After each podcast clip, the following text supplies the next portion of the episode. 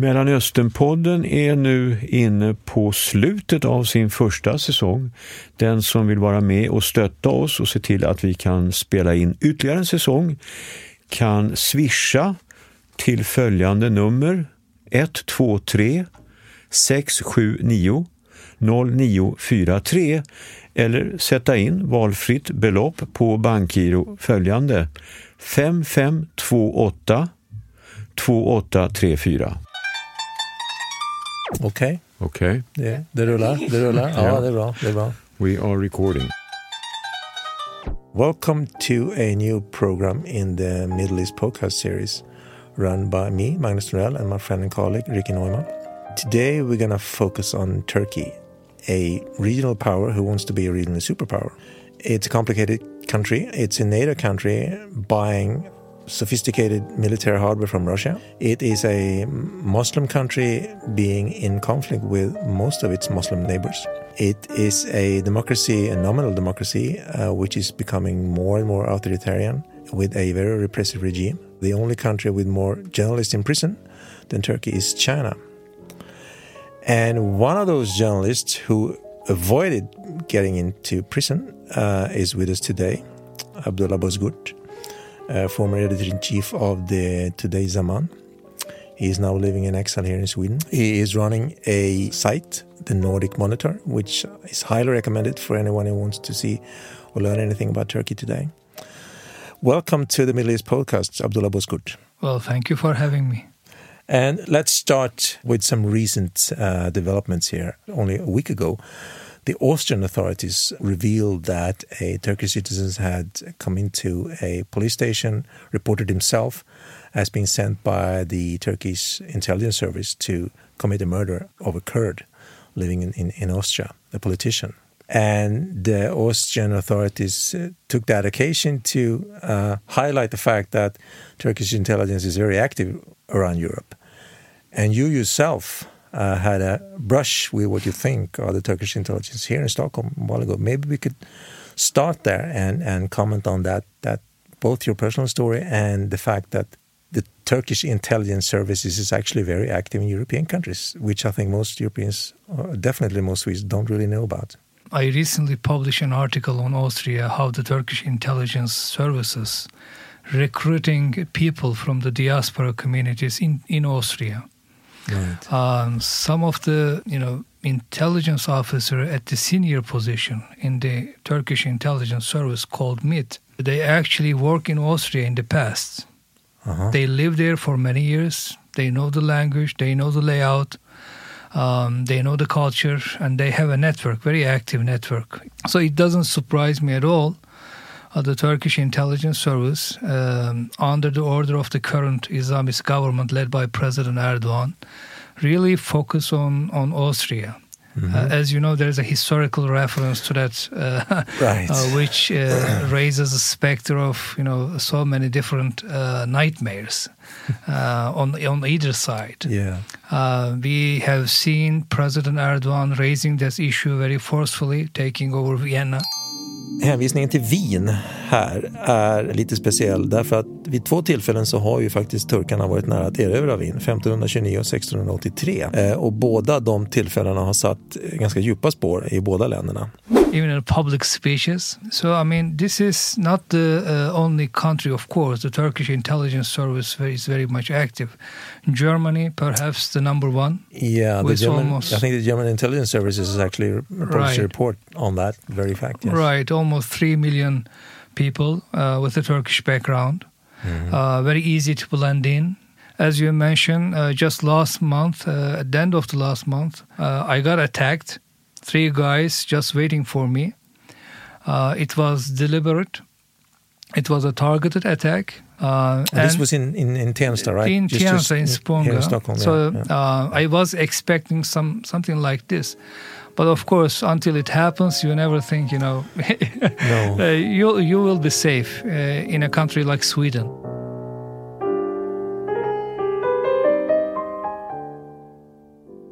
I believe for a Swedish audience, it is hard to understand why the Turkish regime is producing violence in order to control Turkish citizens or people of Turkish background abroad.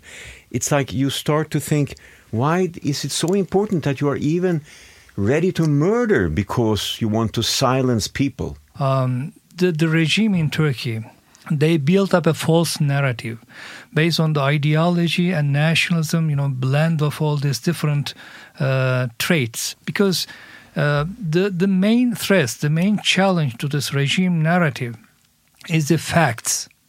When you expose the facts, when you build a counter narrative, then they feel very much threatened. That's why they need to go after the journalists, uh, the media outlets, and the numbers speak for themselves. 150. But that's the, yeah, but Yeah. that's the part that is hard to understand. Yes. Why do they feel threatened? Right. They can control the, the media outlets after shutting down almost 200 media outlets, including the, the nation's largest national daily. Uh, very, you know, popular broadcast networks. They were all shut down by the government and seized uh, by the government, and the journalists are thrown into jail.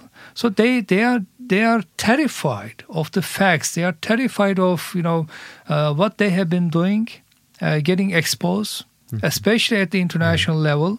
I think the, the main threat they feel against me or other journalists who are living in exile because we publicize based on the documentary evidence or the witness testimony and tell the world what this regime is all about. They can control everything in Turkey, but outside of Turkey, they cannot do so. You need to intimidate these mm. people. Uh, to some extent, it actually works because some of my colleagues they don't want to write their stories with their names just to be, just to be on the safe side. So what you're saying is that there is a fear that if another narrative will be published, they will in the long run lose power. they yes they are starting to build up a new regime but they are not at the point that they feel confident enough to sustain this in the medium and the long run uh, the ideology uh, they inherited sometime from the Muslim Brotherhood, sometime from Jama Islamiyah, so all different sort of international brotherhood networks, uh, is not really seep into the Turkish society. The society is still- very diverse. In the last election, local election, they lost the major cities Yeah. in Istanbul, in Ankara. But uh, in the medium run, they, they, they think they cannot hold this, especially with the economic difficulties and financial challenges they are facing, which they cannot control as well, because Turkish economy is very much dependent on outside of uh, investment, Right. trade, and the business relations. Um, they need to keep this narrative all the time push to the Turkish society. Any other alternative views or the challenging narrative is a threat to them. Mm-hmm. So they need to co- they need to come after the journalists, politicians. I mean, the Kurdish politicians, for example, many of them are thrown in jail in Turkey. You can follow up on that. the the the processes you're describing here contradicts the fact that Turkey is dependent on outside trade. You know, the, you'd think that the smart move would be to be to try to have, as as your former foreign minister said, zero zero zero conflicts with the neighbors, and it, you know, it seems like Turkey has problems with all its neighbors instead. Right. And and this Islamization and, and more authoritarian sort of trends contradicts what would be good for Turkey economically and politically, and uh, you know, and the, the fact that for, for, for, for many years, I mean, Turkey seemed to getting got, getting closer to Europe. Now it's the other way around. It, it turns away from Europe, siding up with with with uh, well, Iran. You mentioned Iran here, uh, Qatar, uh, uh, Russia, even even if that's a very shaky relationship here. How do you explain that? You know that that, that contradiction, if you like. Well, that goes to the right, uh, to the core of the issues, the ideology. It's as simple as that. When you when you put the ideology in the policy making decision, whether that will be in the foreign policy or the domestic policy, then uh, you start diverging from the rationality. That's why we see in the Turkish government behavior. I think many foreign observers of Turkey, they don't get it when they look at it. I mean, yes, he's a NATO member, try to be EU member, uh, member of the Council of Europe, OSCE, all the different transatlantic organization. Uh, but for these guys who are running the show in Turkey, you know, making a decision on the on the policy wise, they they they are committed ideologists. That really is the case. That's the real Ideology case. is I mean, so powerful here. Is that what you're saying? Yeah. For example, why does Turkey have terrible relation with Egypt? It doesn't make any sense at No, all, no, really. except the ideology, because the current regime in Turkey, AKP, as you said it, uh, they they are Turkish equivalent of the Muslim Brotherhood. Mm-hmm. They they think they need to stand by the Muslim Brotherhood to make a good with God uh, because they think they will be rewarded after the life if they keep supporting the Muslim Brotherhood. They don't think this actually harming the Turkish national security interests when you have terrible relation with Egypt. In the, I mean, it's a regional powerhouse. Yeah, yeah. Exactly. I mean, That's what I'm you saying. have a trouble with Greece, you know, for decades. Now, all of a sudden, Egypt line up next to the Greece. Yeah. It's not the case before no, no. and Israel, Saudi Arabia, many of the Gulf countries, you know, Mm, United Arab Emirates, they used to be aligned with Turkey, especially with the Iranian encroachment in the region. right. Now, all of a sudden, uh, they they are starting to distance themselves from Turkey Mm, because the policymakers in Turkey they don't think rationally. They they are really committed to this cause, the Islamic cause. Right. That's why you see these clandestine activities around the world, including Europe.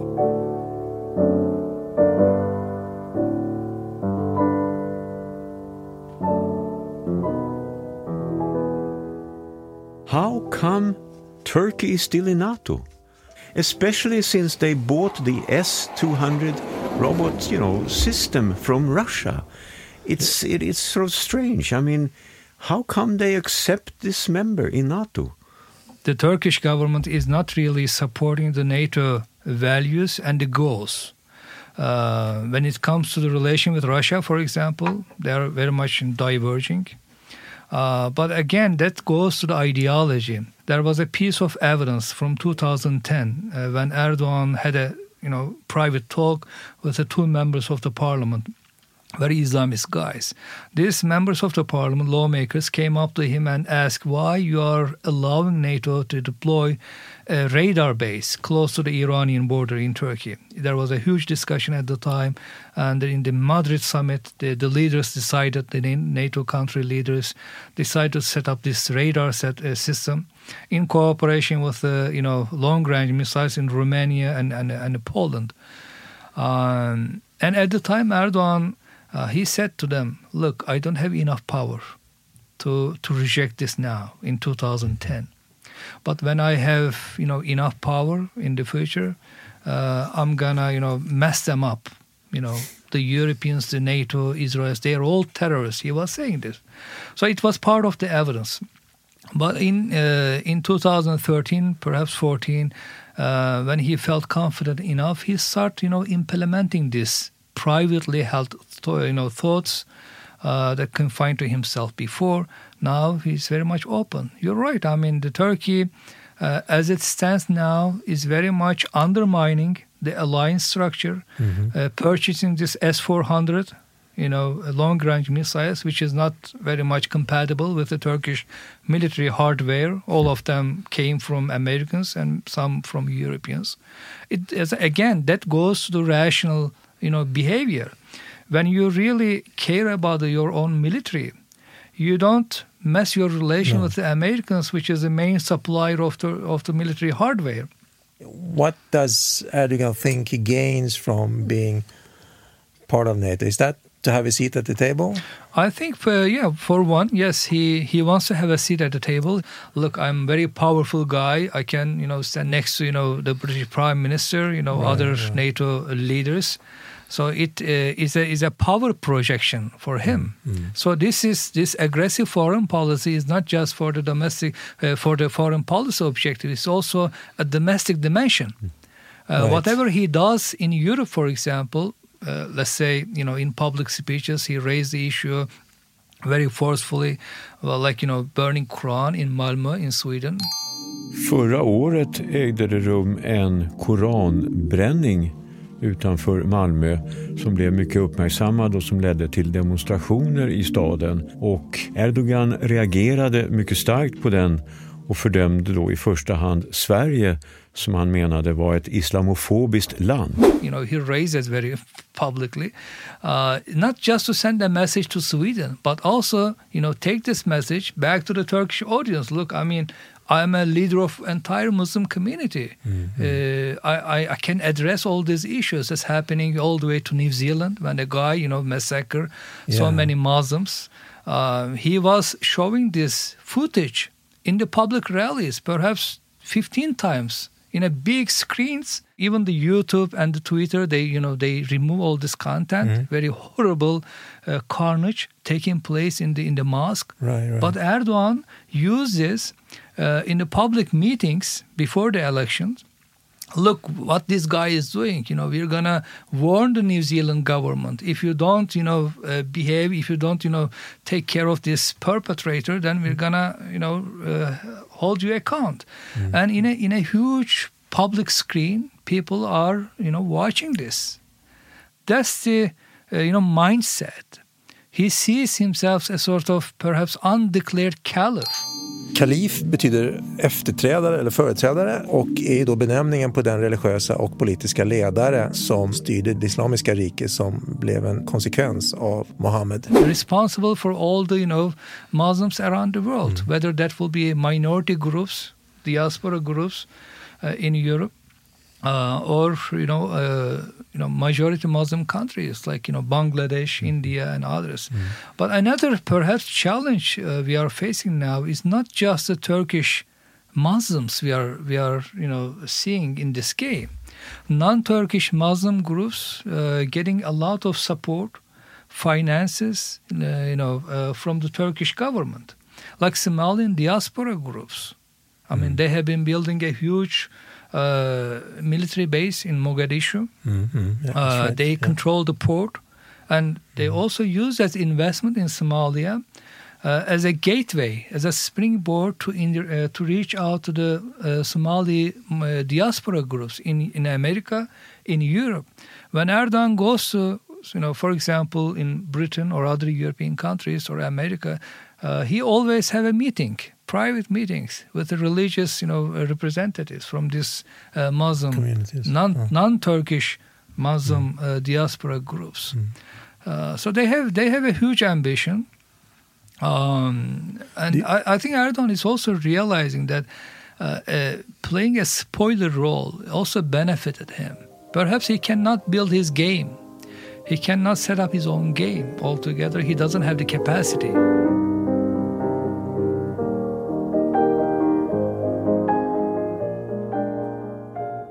So let's move on to something else that I think is of interest. Uh, the Ottoman Empire had, let's say, a certain tolerance for minorities.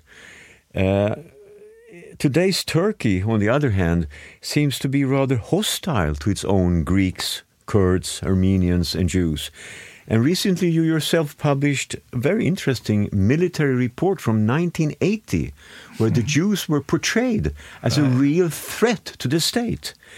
What can be said about that? I mean, after all, if I understand it correctly, more than 75% of the population in Turkey is ethnically Turkish. So, why is this kind of fear? Why is this need to control the minorities? It's not just Erdogan. This is uh, all the successive governments in Turkey since the establishment of the Turkish Republic, um, it was very much nationalistic and very antagonistic to the different minorities, different religious group as such. Uh, I also publish very, uh, you know, secret document from the National Security Council in 2003, 2002. Uh, even before Erdogan came to power. They have been profiling all the religious groups uh, and and not just in Turkey, by the way, from Americans and the European organization, they're coming to Turkey and trying to help out the, the, the minority groups. They were all listed as as enemies. They were all listed as as a people or the institutions uh, that needs to be thwarted, prevented from you know expanding their branches or building like you know uh, church uh, you know, extending the services as such. They they have been in instructing all the government institutions to make sure that they are they are not get you know what they want. So this is this is a real uh, significant issue for decades in Turkey. Uh, and unfortunately, it's not unique to the current government. They they see it's very much hostile. Even you know, like a Greek uh, minority in Turkey is very few now, mm. uh, but it's listed uh, as a very dangerous organization uh, in Turkey in the in the law enforcement and the intelligence service as such. So this is, I think, the part of the identification of the Turkish Republic, which needs to be changed, uh, because it's not just stop there. They also start seeing their own citizens. I mean, Kurds and the Turks, they established Turkey, you know, together. They fought mm-hmm. the independence war together. But you know, 30% of the population is, is like enemy, suspicious people. uh, and then it didn't, it doesn't stop there. Then goes to the other 70% of the Turks, as you described. You know, leftists, um, not very trusted guys, or other conservative groups, other religious groups. They are not uh, toying, you know, in line with the, with the current government. So I mean, um, it's never-ending process. And that's the main challenge when it comes to domestic reconciliation of Turkey. They always need to fight with this ghost, whether it's real or not. I think the minority groups, uh, very few now, Jews, for example, uh, Armenians, but every time something happens, people automatically, you know, uh, directed by the government leaders to see them as enemies. You know, when the Nagorno-Karabakh issue pop up, Erdogan came out. I mean, look, we have our own Armenian citizens. I mean, there are also Armenian expatriates living in Turkey. You know, working, you know, earning their mm. revenue and sending back to Armenia. So they put them on the spot all of a sudden, and the people start driving around the Armenian churches. You know, uh, shouting, threatening them uh, because it has a trickle down impact. When you see a leader, government leaders, talking about these issues, imagine mm. what a guy on the street can do. Mm. Uh, I mean, the responsible leaders they they give different message, but in Turkish case, unfortunately, we have this disease of you know seeing the minorities or the different groups as enemies and hostile to the Turkish national security interests.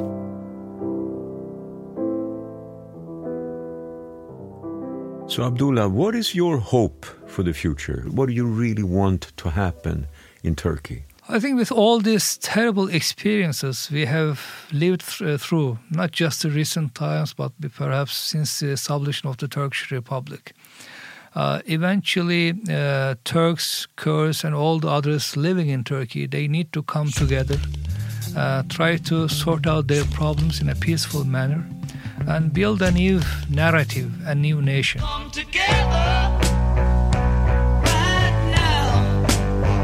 But do you see any signs uh, of that happening right now? I think all the different groups, one time or another in Turkey, they got you know harsh treatment from the government.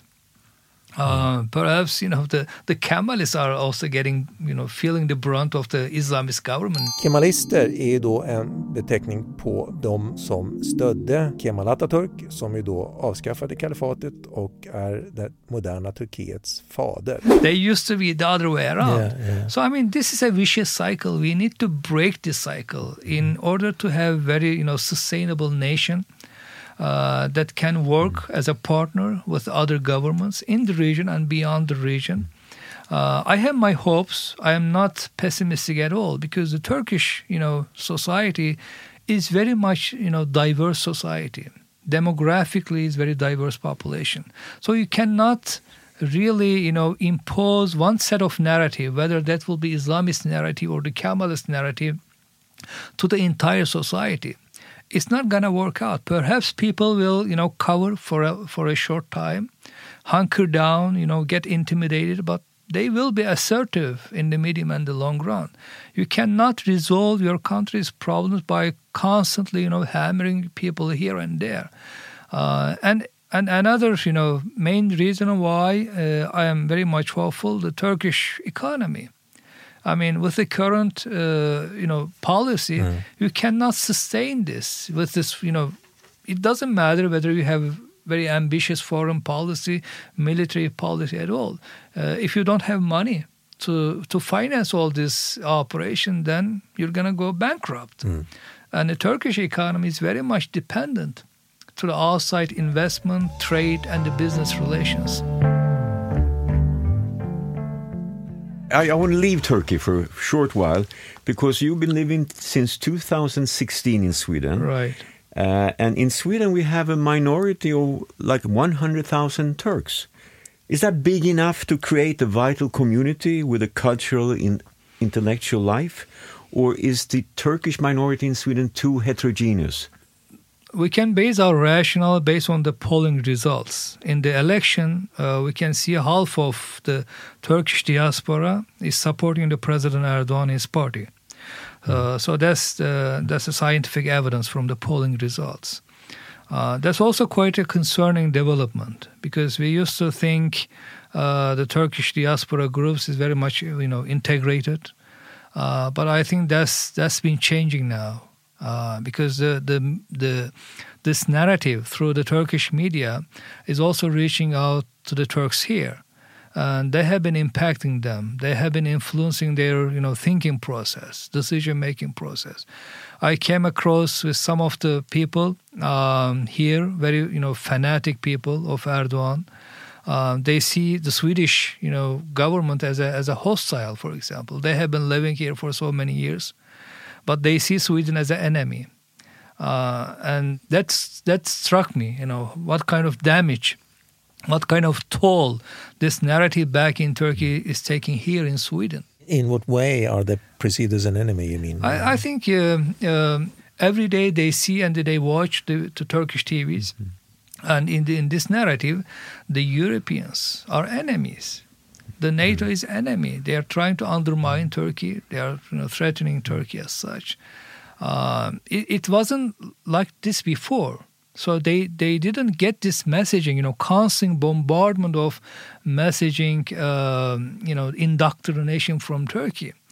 Uh, now they have been exposed to this, and it's taking a toll. Uh, to some, to what extent, I don't know. You know, do you think that's true about the wider diaspora? We're talking about 6.5 million people outside Turkey. Do you think that's true also about that group? That they are very much influenced by the narrative coming from Turkey? I think so. I mean, if you look at the polling data uh, from the diaspora communities uh, in some European countries, uh, the the approval of President Erdogan and his party is way beyond fifty percent. In some cases, below fifty percent. Uh, but they are they have been doing this very you know this campaigning aggressively. They have been setting up you know different parallel organization NGOs in Sweden and many other places. Uh, and they have been financing, they have been providing, you know, logistical support. The members of the parliament from Erdogan's party, uh, they're coming here, uh, you know, talking to them, organize them, and some of them going to Turkey, you know, getting a treatment, red carpet treatment, Right, you know, right, Uh, getting received by the ministers. In some cases, President Erdogan himself. So he has been, you know, encouraging this transformation in the diaspora communities. Right. Uh, I was going to say on this happy note, but maybe the note isn't so happy. But uh, what I what I will say though is that we will certainly have occasion to invite you again, Abdullah, because I don't. I think this is a this is this is a continuing story. All right. Thank you very much for taking time and Thank visiting you. us here. Oh, thank you for Okay. hosting me. Det är ju en väldigt negativ bild som Abdullah beskriver när han pratar om Turkiet. Men vad säger du Magnus, finns det någonting man kan hoppas på när det gäller Turkiet? Det är ju val där 2023. Vad kan hända i det valet? Det är frågan då. Eh, det är ju naturligtvis fortfarande så att det är en sorts demokrati i alla fall, men en, en allt mer illiberal demokrati. Och, och till lokalvalen som hölls här senast eh, när Erdogans parti förlorade makten i både Ankara och Istanbul gjordes ju om i ett, ett föga diskret sätt att försöka förändra valresultaten får man ju säga. Mm. Så det finns ju fortfarande en struktur som på något sätt ändå kan hantera det här. Men det är ett par år kvar. Och fortsätter den här, den här tendensen med att Erdogan alltmer stryper eh, de här demokratiska strukturerna i Turkiet så, så finns det ju alla anledning att vara orolig för om de här valen verkligen kommer att vara fria när de väl hålls. Om man därutöver skulle säga någonting om Turkiets relationer till andra länder i regionen. För en gång i tiden så var det ju vänskapliga relationer till såväl Egypten som flera Gulfstater och det har numera förändrats. Vad kan man säga om det? Turkiet är ett, ett stort och viktigt eh, sunnimuslimskt land i regionen eh, men har konflikter med i stort sett alla sina sunnimuslimska grannar. Och det är ju en konsekvens av att Erdogan så hårt har drivit en islamistisk linje. Och där spelar väl då hans närhet till Muslimska brödraskapet ja, en stor roll? väldigt stor Därför att det är ju en organisation som är terrorstämplad till ja. exempel i Förenade Arabemiraten. Ja, och Egypten. Och det är klart att den här linjen har Erdogan drivit ganska hårt. Och, och, och, de konflikter som har blivit ett resultat, resultat, av det, det är ju väldigt tydligt så att, att, att, Turkiet har tappat ganska mycket goodwill. Men att man har försökt styra upp det då genom att projicera makt runt om där Turkiet tycker att man, att man kan ha en, en roll att spela. Azerbajdzjan till exempel, Nagorno-Karabach-konflikten mellan Azerbajdzjan och Armenien. Eh, I Libyen är Turkiet väldigt aktivt. Uh, Somalia finns det också en turki, turk, turkisk bas. Qatar eh, har man också stött militärt. Så Turkiet har, har en väldigt eh, expansiv, delvis väldigt aggressiv utrikespolitik. Eh, Cypern, eh, samma sak. Eh, man borrar efter, efter olja och gas i vatten som, som eh, är cypriotiska. Eh, och det höll ju på också bli, vid ett par tillfällen så har det varit väldigt nära skottlossning i princip. Och, och det gick ju så långt så att, så att Frankrike har skickat marina fartyg för att skydda grekiska eh, fartyg i området till exempel. Och det är ju en, en, en, en väldigt aggressiv hållning av Turkiet där man verkligen visar att det är vi som bestämmer här. Vi gör lite som vi vill. Men om man backar tillbaka till det här som vi pratade om tidigare med Muslimska brödraskapet. Hur pass stark är den organisationen i Turkiet? Vilke, hur pass mycket inflytande har bröderna? Ja, de har mycket inflytande just därför att AKP är, är, är, är ju en del av, av, av Muslimska brödraskapet, även om man kanske inte gör det, det formellt hela tiden. Och när du säger AKP, då pratar vi om? Erdogans parti, ja, just det, det styrande partiet i Turkiet idag. I och för sig en koalitionsregering då, men det är de som är dominerande och det är ju, det är ju Muslimska brödraskapet. Och det här har ju Erdogan mycket medvetet byggt upp de senaste 20 åren. Efter det då att, att, att militären försvann så att säga, mer eller mindre. Sen, och han har ju bytt ut inte bara den politiska och juridiska topparna inom, inom Turkiet utan även de militären har ju, har ju fått, många högre officerare har ju tvingats sluta. Skulle du säga att det finns något annat land där Muslimska brödraskapet har lika stort inflytande? In, nej, inte i Mellanöstern. I Egypten då under Morsi naturligtvis, men det har han aldrig sätta sig på samma sätt som han gjort i Turkiet. Erdogan har kunnat göra det här i lugn och ro så att säga under 20 år. Det är ganska lång tid. Uh, så han har skapat en struktur som kommer att bli väldigt svår att ändra på. Alldeles oavsett vem som så att säga, vinner valet. Nästa avsnitt av Mellanösternpodden kommer den 25 mars. Då är fokus på Iran. Vi har frilansskribenten Anoush Gashi med oss i samtal och det vill ni inte missa för det handlar bland annat om vad han tror är det som kan ändra den iranska, nuvarande iranska regimens tämligen aggressiva utrikespolitik och aggressiva inrikespolitik. Välkomna då!